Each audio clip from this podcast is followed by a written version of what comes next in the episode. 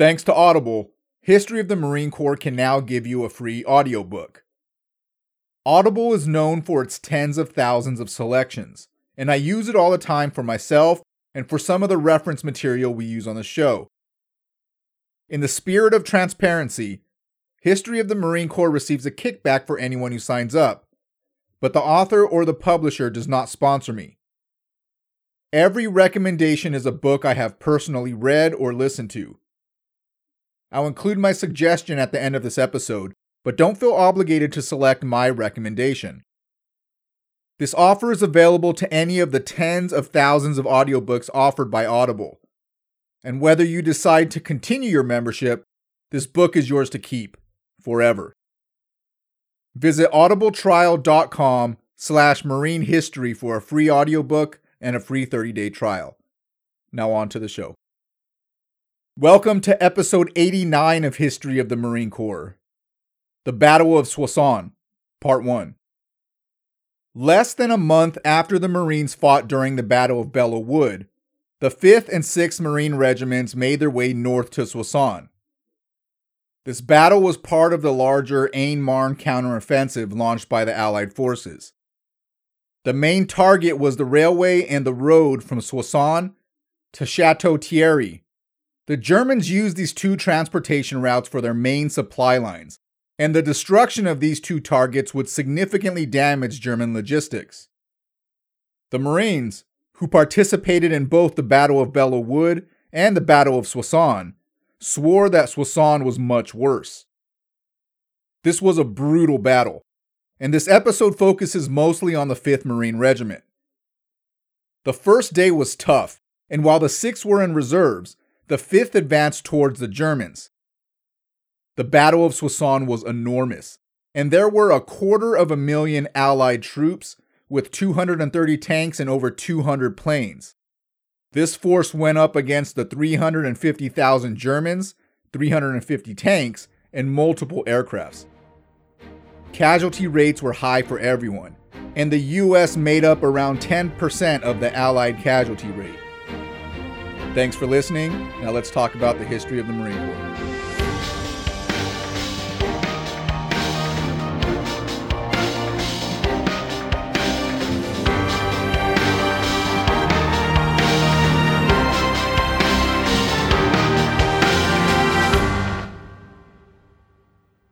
The performance of Marines during the Battle of Belleau Wood showed the world what the United States Marine Corps was capable of.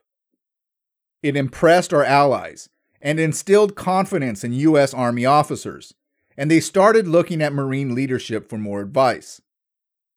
Shortly after the success at Belleau Wood, General Pershing gave Major General John A. Lejeune command of the U S second Infantry Division, making him the first Marine to command a U S Army division in the war. Belleau Wood was a significant loss for the Germans, but they were still in the fight, and they were planning an attack on the Western Front. The priority for Allied forces was to deny Germany the opportunity to reorganize, and they prepared for a counteroffensive. This counteroffensive was a series of battles during the summer of nineteen eighteen. twenty-three German divisions advanced towards Reims, France, with the goal of attracting Allied forces out of Belgium and towards their location. General Charles the Butcher Mangin, commander of the French tenth Army, was given the second Division to use at his disposal. The Germans launched their fifth and final spring offensive, known as Operation Marne Schutz Reims. Germans launched assaults to the east and west of Reims, a French city eighty miles northeast of Paris. In response, Foch moved troops to the north of Paris and attacked the German army's flank. The French noticed that previous German attacks followed a pattern, and Allied forces anticipated their assault to take on the same shape. They predicted the Germans' movement and how they will attack, but they were missing some key elements, like the location of the attack and the date. Germany was lacking the resources needed to defend against Allied forces properly, but they expected to succeed at Marne, and thought Allied forces would respond by shifting troops to their location. Fresh off the Battle of Belleau Wood, The U S second Division stayed in the reserves until mid-July, where it was transferred to the Villers Forest and prepared for their orders in the upcoming offensive attack. They were waiting for a while.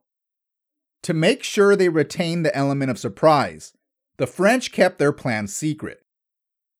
Transferring Allied troops to the forest was highly classified, and many of the U S general officers didn't know where they were heading or even what they would be doing once they arrived. General Harbord wrote in his journal, quote, "It was three p.m. on Tuesday afternoon before we knew where the buses were to be, in which our infantry and machine gunners were to emboss at four. About that time, we heard that the new division headquarters would be at the Carrefour de Nemours, and that an attack was contemplated by the French tenth Army, to which we were now to be assigned. With the field artillery and trains gone, and the infantry going, I saw little reason for lingering, so when the infantry got away, I had the truck with our headquarters stuff loaded and started north, in the general direction of Villers and Soissons. In truck movements of troops, the French never tell anyone where they are going. You are always told to proceed to some distant point where an officer will meet you with orders. And though every voluble Frenchman in lovely France may know where you're going, it is a secret from the person most interested, the American commander. A division of twenty-eight thousand men, the size of a European army corps, had been completely removed from the control of its responsible commander, and deflected by marching and by truck through France to destinations unknown to any of the authorities responsible either for its supply, its safety, or its efficiency in the coming attack." Unquote. Of course, the reason behind all the secrecy was to avoid the possibility of this information being leaked to the Germans. Once the troops reached the forest, they hid amongst the trees to prevent aerial surveillance. Here, they waited for their next command. Harbord recounts, quote, "The artillery brigade was now in position near the Carrefour de Nemours. General Bally knew the location of his own adjacent artillery, but had been unable to effect any personal reconnaissance to his front. As to the remainder of the division, the whereabouts of not a single man was known to me." Harbord goes on to say, "Different units began to arrive in the open edges of the forest by the middle of the forenoon, and only rain clouds screened them from the sight of Bosch airplanes and balloons. All day they were arriving tired and worn out. A regiment was held up for two hours by a French major, who demanded receipts for the transportations by truck before they had arrived at a destination, and which, if given, would have resulted in the troops being dumped out as soon as the receipt was signed. Oh, these frugal French." Unquote. The United States had no clue what was going on when it came to preparing for this battle. On one account, the machine guns of the Marine Brigade were dropped off twelve miles from where they were needed. They had no orders and weren't provided transportation. When the second Division finally located them, they had to carry their guns by hand through fields and muddy roads to reach their position. They managed to arrive at the last possible moment. It wasn't until right before the attack that the U S was brought into the plan. U S troops barely had enough time to get into position and prepare for the upcoming assault. The second Division was put on the front lines as the right division of the French Corps. Combined with the U S first Division on the left and the first Moroccan Division taking center, the Allied force was to assault deep into the most critical point on the western flank of the Marne salient.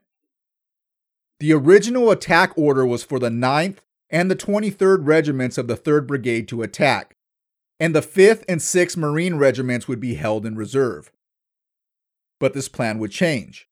The day before the second Division moved into position, military police were called to regulate traffic on the Soissons-Paris highway, and to make sure that all the ammunition and weapons would arrive on time. Most of the logistical success the following day was credited to the M Ps for helping with the transportation.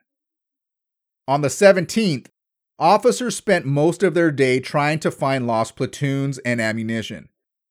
Harbert stated that the lost machine guns, quote, gave me very great anxiety, unquote.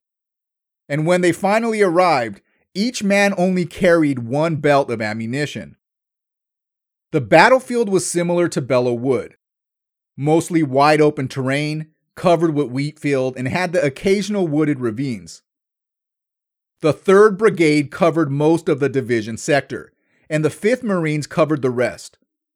Moroccans, who Marines from one five described, quote, whose cold-blooded manner of fighting had from early days of the war struck terror in the hearts of the Germans, unquote, were to their left flank, and the six Marines were now held in reserve.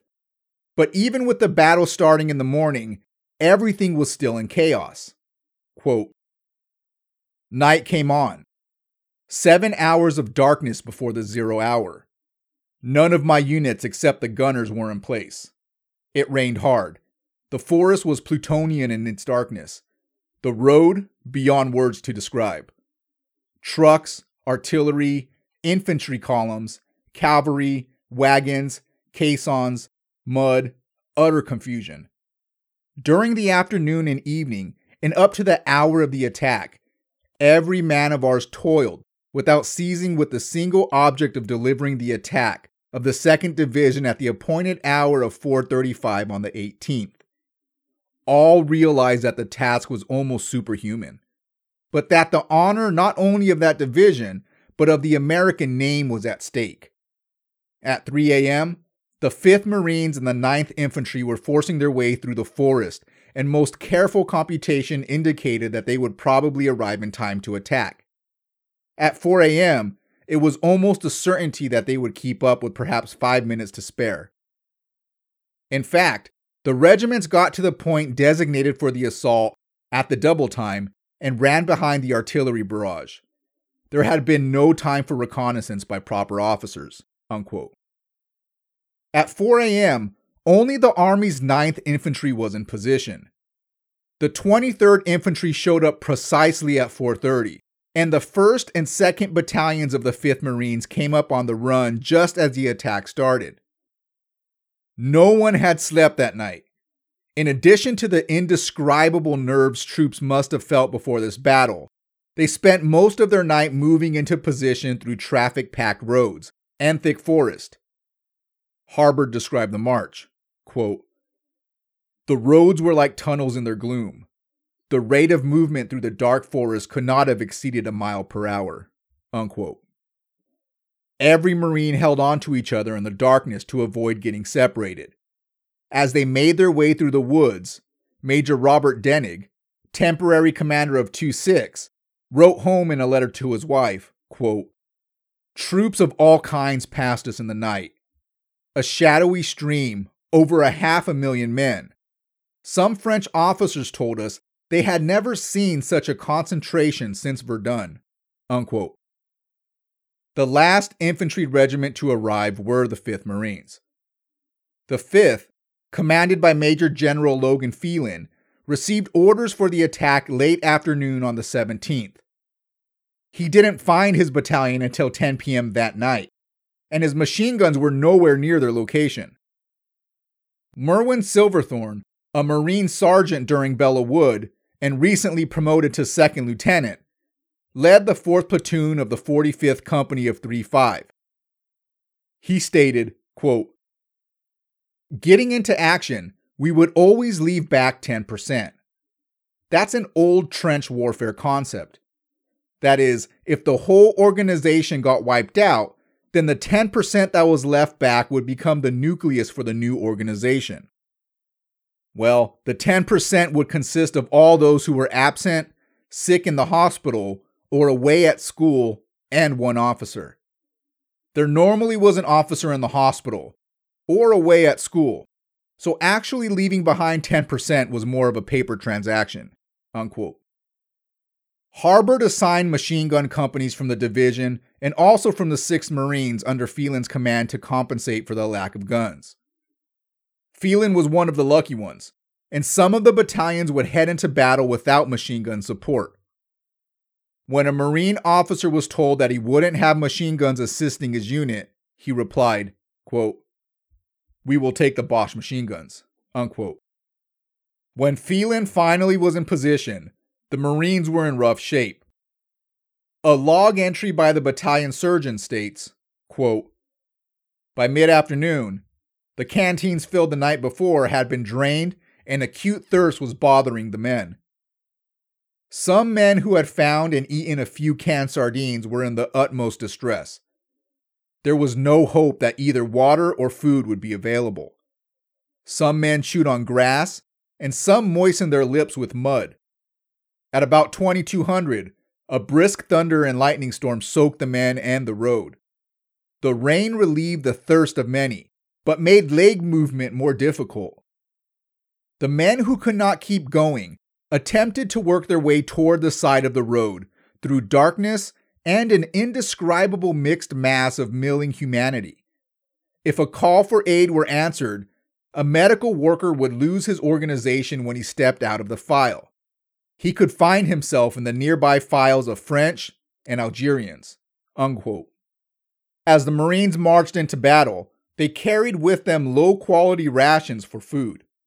Silverthorne stated, quote, "In World War One, our food and supply were pretty much all the way back to Civil War days. A man carried two days' reserve rations in his pack. Those reserve rations consisted of a package of hardtack for one thing. Now hardtack is like a soda cracker, about three inches square, a quarter of an inch thick, white, just like an ordinary saltine soda cracker, only it's much tougher. It doesn't break up easily. That was his carbohydrate base. Then he carried some raw sugar.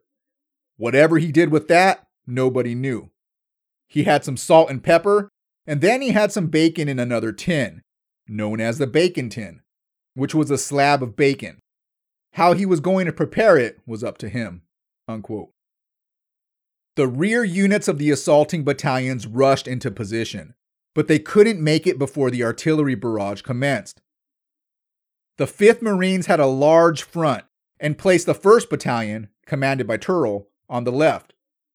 Their mission was to protect the flank as well as keep communication with the Moroccans. The second Battalion, commanded by Kaiser, was positioned as the right assaulting battalion, and the third, commanded by Shearer, held the old front line as the support. Combined with the Moroccan division, U S troops were ordered to push east towards the highway, running from Soissons to Chateau Thierry and cutting off the German salient. Allied tanks flooded the battlefield, and forces were everywhere. Sergeant Carl Spencer of three six, eighty-second Company, wrote in a letter to his mother, quote, "There were Americans in their khakis, Moroccans and Italians wearing a dirty brown-colored uniform, the Scots in their kilties, Irish troops wearing tam o' shanters, and the French wearing all the different shades of blue imaginable. Here was a display of colors that outclassed the rainbow," unquote. The attack started with an artillery barrage from Allied forces. To keep up with the surprise attack, artillery was only used for a few minutes. Turrell's Marines showed up right as the bombardment began, and the Germans answered back with artillery of their own. The German fourteenth Reserve Division faced off against the second Division, and the left front was manned by the forty-second Division of the thirteenth Corps. The German front line in the eastern side of the force was staffed by a battalion of the one hundred thirty-eighth Infantry and a battalion of the seventeenth Infantry. They were not dug in well, but they were only the first line of defense. The main resistance line was a few hundred yards back, on the Chandon position, that ran along the ridge east of the city and through Vierzy. About one mile behind the first outpost was the German artillery. Despite the enormous Allied force, the French attempt to keep their movement as a secret paid off, and the Germans were taken by surprise. General von Watter previously voiced his concern to the German High Command, and stated that his front lines were greatly depleted, and they were in no condition to hold off a determined attack. He was told that additional troops were not available. The depleted German lines were bombarded with artillery, and multiple tanks advanced through the battlefield, The initial advance of the Marine battalions traveled through the woods and resulted in close combat. German snipers were hidden in trees, and they fired down at the Marines, but this did little to stop the advancing battalion, and most of their casualties actually came from artillery shells exploding in the trees. Marines described taking out the German snipers was, quote, like shooting squirrels, unquote. They eliminated the threat of snipers and continued to push forward. The third Brigade to the Marines' right advanced quickly through the open terrain and overran the German frontline positions with little resistance. After the Marines cleared the forest, supporting tanks took point, and soon Allied forces seized Translon and Vertefoy farms.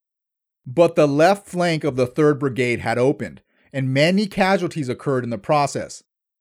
John Thomason, the X O for one five, forty-ninth Company, described that morning, quote, the woods fell away behind and for miles to the left and right across the rolling country. The tanks, large and small, lumbered in advance. Over them, the battle planes flew low, searching the ground. The infantry followed close. American Marines and regulars, Senegalese, and the Foreign Legion of France, their rifles slanting forward. And behind the infantry, straining horses with lean-muzzled seventy-fives, battery on battery, over the top at last with their rifles. On the skirts of the attack hovered squadrons of cavalry, dragoons and lances, marked from afar by the sparkle and glitter of lance heads and sabers, unquote. As soon as the attack started, German forces moved their infantry and artillery reserves forward, but most of these forces were met by Allied troops before they could get into position. Their artillery was overrun, and most of their guns and ammunition was captured. Von Watter moved more of his reserves to the Paris position, a front running southeast of Chandon for about a mile. He then attempted to build a line running through Vierzy. His quick thinking stopped U S troops in the afternoon, and German artillery shifted to provide additional support. By the end of the first day, the fifth Battalion was positioned along the ridge between Chandon and Vierzy. The sixth Marines were still in reserve. As the Marines moved through the battlefield at the end of the day, they began to plan their next attack. Private James Hatcher of the eighty-fourth Company recounts, quote, here I saw the full effects of the day's fighting. Men were scattered over the rolling fields where they had fallen, while the wheat was furrowed with little lanes where the tanks had crossed, assisting the infantry in the charge. Many wrecked tanks and airplanes were in evidence, and most of the planes were French, unquote. The battlefield for Soissons wasn't as confined as Belleau Wood. It was a large open terrain, and both sides took heavy casualties that day. A lot from air attacks. That night, Germany decided not to attack, and to use the precious hours to prepare for the next day. The fifth Marines alone had more than four hundred fifty casualties, and the sixth Marines prepared to help the following day. The progress by the French tenth Army far exceeded what they were anticipating. French General Mangin planned another attack to commence at four a.m., and the second Division was ordered to take the Soissons Chateau Thierry road. It was time for the sixth Marine Regiment to shine, and they took the entire division front of almost a mile and a half. The sixth Machine Gun Battalion would reinforce this regiment. It wasn't until six thirty in the morning when the sixth Marines left their camp and advanced on the Germans. The first day of battle was intense, and the fifth Marines took a lot of casualties that day. But the element of surprise was gone, and the casualty rate for the sixth would be significantly higher.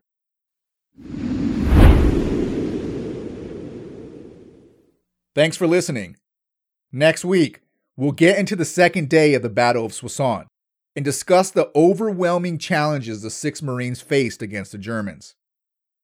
Welcome to this week's book recommendation. This week's audiobook is No Parachute, a classic account of war in the air in World War One, written by Arthur Gould Lee. We're touching on the use of aircraft during World War One and I plan to dedicate an entire episode to the history of marine aviation after we finish up. But if you're impatient, this book provides fantastic first-hand accounts of pilots during the Great War. I'm fascinated with how technology advances during war, and World War One is where the use of aviation in combat started to show its power. This book is based on letters written by the author himself, and he covers his journey from a new pilot to a seasoned fighter. Lee served in the British Royal Corps, so the story doesn't mention the United States much. But it's an excellent book. Most of his letters were written within hours of the event unfolding, so his memories were fresh, and Lee does a great job capturing the true emotions of the war zone. Visit audibletrial.com slash marine history for a free copy of this audiobook and a free thirty-day trial. If you like what you're hearing, check out history of the marine corps dot com. Here you can subscribe to our newsletter, find out more information about each show, and look at references used for each episode. We're also on Facebook and Twitter at Marine History, and on Instagram at History of the Marines. If you're enjoying the podcast, tell a friend. We count on listeners like you to share, and any help would be greatly appreciated. If you don't like what you hear, please contact us through history of the marine corps dot com and let us know why. I'm always looking for ways to improve. Thanks for listening, and Semper Fi.